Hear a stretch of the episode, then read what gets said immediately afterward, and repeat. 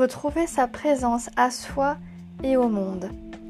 Pour retrouver le fil de son existence, il va d'abord falloir faire un bond en arrière, retourner aux origines du mal-être que vous ressentez aujourd'hui par votre sentiment de décalage, d'isolement, d'impossibilité à vous sentir à votre place ici-bas. On va donc retracer chronologiquement toutes les étapes de votre vie qui ont pu nourrir ces sensations, en commençant par l'enfance. Que l'on soit considéré comme hypersensible, hyper émotif, autiste, Asperger ou que l'on ne rentre dans aucune catégorie apparente, il arrive souvent que l'on passe par des moments où l'on se sent complètement décalé face au monde qui nous entoure, comme un extraterrestre qui débarquerait sur une autre planète que la sienne. On se sent tellement out en dehors que la sensation de transparence peut nous submerger. S'éteindre, se taire, se faire tout petit, se rendre transparent, cela peut être à l'origine un système d'autodéfense que l'on a construit durant l'enfance. En effet, notre plus grande sensibilité au stress nous rend plus alerte aux moindres stimuli extérieurs, on va être en état de vigilance permanente, ce qui nous permet de remarquer des choses que d'autres ne voient pas. On peut s'arrêter sur des choses qui peuvent paraître anodines pour quelqu'un d'autre, mais qui vont provoquer des bouleversements en nous. Chaque détail a son importance. On se souvient des gestes, des paroles. On remarque et interprète même ce qui relève de l'inconscient chez l'autre. Ainsi, même sans une parole, on peut percevoir ce que les mots ne transcrivent pas toujours. Le stress et donc la vigilance amplifiée provient d'une grande capacité d'anticipation. On aura tendance, inconsciemment ou non, à prévoir les tenants et les aboutissants d'une situation. Il suffit que cette anticipation ne laisse pas de place à une porte de sortie ou de fuite pour que l'on commence à puiser dans les glandes surrénales, provoquant une libération trop importante d'adrénaline et cortisol, avec des effets plus ou moins graves sur la santé à long terme. Des pathologies diverses qui suivent les dysfonctionnements des corticosurrénales et de la médulosurrénale. Fatigue, troubles digestifs, hypothyroïdie, hypoglycémie, baisse de la tension artérielle, perte de poids, insuffisance surrénale ou au contraire pression artérielle, hyperandrogénie, prise de poids, perte de minéraux et tout ce que cela entraîne sur la santé physique et morale. Je vous laisse le soin d'établir les liens entre une sécrétion trop importante de catécholamine par la médulo-surrénale sur le foie, le cerveau, le cœur, les bronches et les intestins. Vous avez peut-être eu la joie d'expérimenter certains symptômes comme la tachycardie, la chute de tension, l'asthme, les tremblements dits essentiels, les crampes intestinales, les fourmillements, les crises de spasmes, les difficultés de concentration, les tensions musculaires, une boule dans la gorge ou à l'estomac, des insomnies, et la liste n'est pas exhaustive. Alors je t'annonce que nous avons pas mal de points en commun. Afin de moins souffrir, on va avoir tendance à fuir les situations ou les personnes qui nous entourent car elles représentent un risque de stimulation. Et chaque stimulation coûte beaucoup à une personne ayant une adaptation plus difficile au stress. Par anticipation, on va donc s'éloigner des gens et des situations pour lesquelles on estime ne pas être capable de faire face, inconsciemment ou non. On va donc s'isoler, faire en sorte de se rendre transparent, presque, presque inexistant, afin de ne pas attirer quoi que ce soit et de ne pas être confronté à des situations qui vont nous forcer à nous adapter, qui vont nous forcer à apporter une réponse provenant de nos propres capacités, mais qui va surtout nous confronter à l'inconnu. On ne pourra donc pas tout anticiper, on sera alors confronté à l'inconnu. On va cacher ses émotions, ses ressentis, ses besoins. À partir de là commence la fuite de notre incarnation la dissociation entre notre corps physique et notre esprit. On sera de moins en moins en présence. Les uns diront que c'est un élève qui est dans la lune, les autres diront que c'est un élève qui s'en fout des cours et qui ne fait pas d'efforts, qui ne fait pas assez d'efforts. On commence alors à se désintéresser de tout. Ce n'est pas par manque de volonté, oh non, pas du tout, ce n'est pas par manque d'estime ou de respect envers l'enseignant ni envers ses camarades ou les matières enseignées, c'est justement à cause de notre hypersensibilité ou de notre hypervigilance que l'on se détache par automatisme, par réaction autodéfensive. On essaie de garder le peu de réserve qui nous reste quand on doit quotidiennement prendre en charge des stimulations presque sans interruption. C'est comme si l'on fixait son regard sur une lumière intense.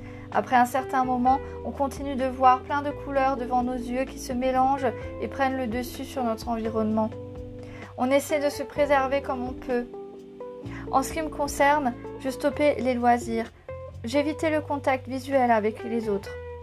Je me laissais tout dire et tout faire pour éviter toute situation de conflit, car au fond, je ne me sentais pas capable d'y faire face. Pas capable de faire face à l'inconnu, à ce que je ne peux pas anticiper à 100%.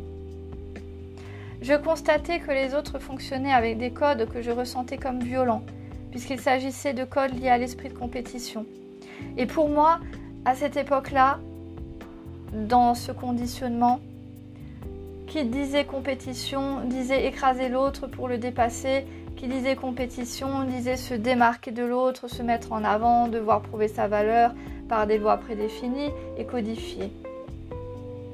De mon côté, je ressentais comme une agression, ce système dans lequel je ne me reconnaissais pas du tout, ce qui amplifiait encore plus mon stress. Avec le recul, je me suis rendu compte que les autres enfants agissaient simplement avec des schémas dans lesquels ils ont été conditionnés, habitués assimilé. C'est-à-dire que pour survivre, il faut être le plus fort, soit en écrasant l'autre par son physique, et cette dure loi du plus fort, je l'ai connue dès la maternelle avec un garçon qui passait son temps à taper ou pousser les autres élèves en créant ainsi la terreur, ou par la puissance du mental avec des enfants qui ne brutalisent pas physiquement mais verbalement en trouvant les points sensibles, les failles, en utilisant les mots pour te déstabiliser. Et oui, déstabiliser l'adversaire. L'enfant peut parfois se comparer au prédateur qui commence par jouer avec une souris ou un petit animal isolé afin de s'entraîner sur des proies plus faciles que celles de leurs parents. Car au final, les mammifères fondent toujours certaines caractéristiques de leur comportement sur le mimétisme. Chez les prédateurs, c'est parfois la mère elle-même qui ramène une petite proie facile à sa progéniture. Il en est de même chez les humains. Ceci peut expliquer que même dans les cas de harcèlement avéré, les parents des petits bourreaux ne considèrent pas toujours la responsabilité de leurs enfants, voire même peuvent rétorquer qu'après tout, l'autre élève n'avait qu'à se défendre. Évidemment, vu que ces enfants fonctionnent avec des codes de survie, où il faut se montrer le plus fort pour exister au sein de la société, au sein également de la civilisation de manière générale, les enfants vont trouver une proie facile pour s'entraîner. Et comme tu l'auras deviné, ils vont arrêter leur choix sur une personne plus douce, plus sensible, plus gentille, plus docile et surtout plus soumise. En réalité, ce schéma est erroné, car s'il peut y avoir de la brutalité au sein de congénères d'une même espèce, il y a aussi beaucoup d'entraide. Des bisons sont capables de se regrouper afin de mettre leurs forces en commun pour repousser l'attaque d'une lionne, par exemple. Aussi, il suffit d'observer le fonctionnement de la biodiversité pour se rendre compte qu'il y a des interconnexions et de l'entraide quotidienne permettant la croissance de chaque espèce, que ce soit chez les animaux et les plantes. Tout un système complexe permet que chaque chose ait sa place et tienne son rôle. Outre la structure scolaire, il y a l'environnement familial qui peut jouer un rôle crucial à l'origine des difficultés rencontrées au sein de notre incarnation. En effet, si la cellule familiale privilégie la loi du plus fort plutôt que les échanges et l'entraide, ils vont mettre une pression encore plus forte chez l'enfant qui n'aura alors aucun soutien, il va se sentir complètement dévalorisé, incompris, mal aimé, et de là peuvent apparaître la crainte de l'abandon. Ainsi, soit l'enfant va tout faire pour ne pas risquer l'abandon, il va donc se plier à tout et à tout le monde, inhibant complètement ses réels ressentis, ses réels désirs, ses réelles capacités et ses réels besoins, ou bien il va devenir incontrôlable et exprimer ses craintes et frustrations par la colère, en criant, en donnant des coups, en cassant. Pour ma part, je me souviens que, m'étant endormie dans le bus qui amenait les élèves à l'école maternelle, une surveillante des élèves était venue me réveiller en me donnant des coups. Je n'avais rien dit à mes parents à ce moment-là. Je revenais avec des bleus lorsqu'ils me cherchaient de ma première nourrice, mais je ne disais mot sur ce qui se passait. Par contre, je ne dormais plus les nuits, je faisais des cauchemars à répétition, je montrais ma crainte de l'abandon face à un monde que je ressentais comme hostile en allant dormir avec mes parents afin de ne plus me retrouver seule la nuit, de, ne plus me retrouver seule face à moi-même. On ne dit mot aux parents car la crainte de l'abandon te fait penser qu'il ne faut pas qu'ils pensent que tu es différent des autres, que tu es peut-être plus faible entre guillemets. Il y a aussi la crainte de confronter tes parents à quelque chose que toi-même tu voulais absolument éviter. Les confrontations, les stimulations, tout ce qui sort des habitudes et qui demande une action nouvelle, tout ce qui va euh, te confronter à l'inconnu et finalement tout ce qui euh, n'est pas euh, possible d'anticiper à 100%. Ainsi, il était hors de question de parler d'un enfant qui t'embêtait par exemple, de craindre que tes parents aillent alors se confronter à l'enfant en question ou à ses parents. Si un enfant peut agir par mimétisme, il peut aussi transposer ses propres craintes et interprétations d'une situation sur ses proches. Cela explique pourquoi des enfants qui sont malmenés ou harcelés n'en parlent pas à leur entourage. À ce stade, on commence à se construire des refuges. On cherche un moyen de se sentir en sécurité.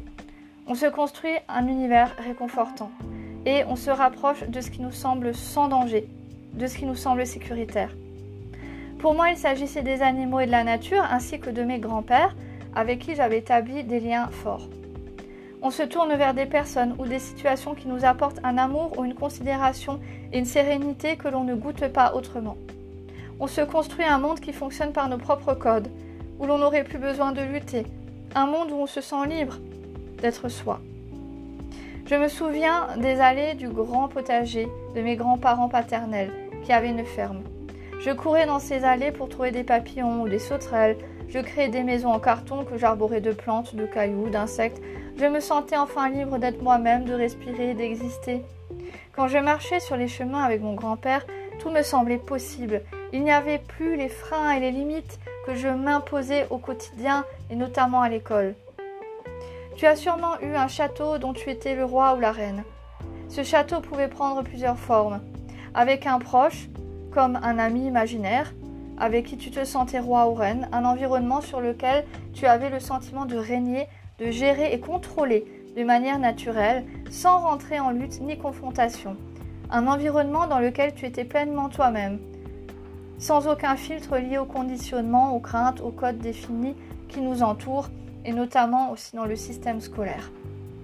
Sache qu'en réalité, ce sentiment d'accomplissement, ce sentiment d'appartenance, cette force que tu ressentais au sein de ce monde intérieur duquel tu étais la seule reine ou le seul roi, le seul capitaine, tu peux le retrouver dans ta réalité concrète, actuelle, dans l'environnement qui t'entoure concrètement.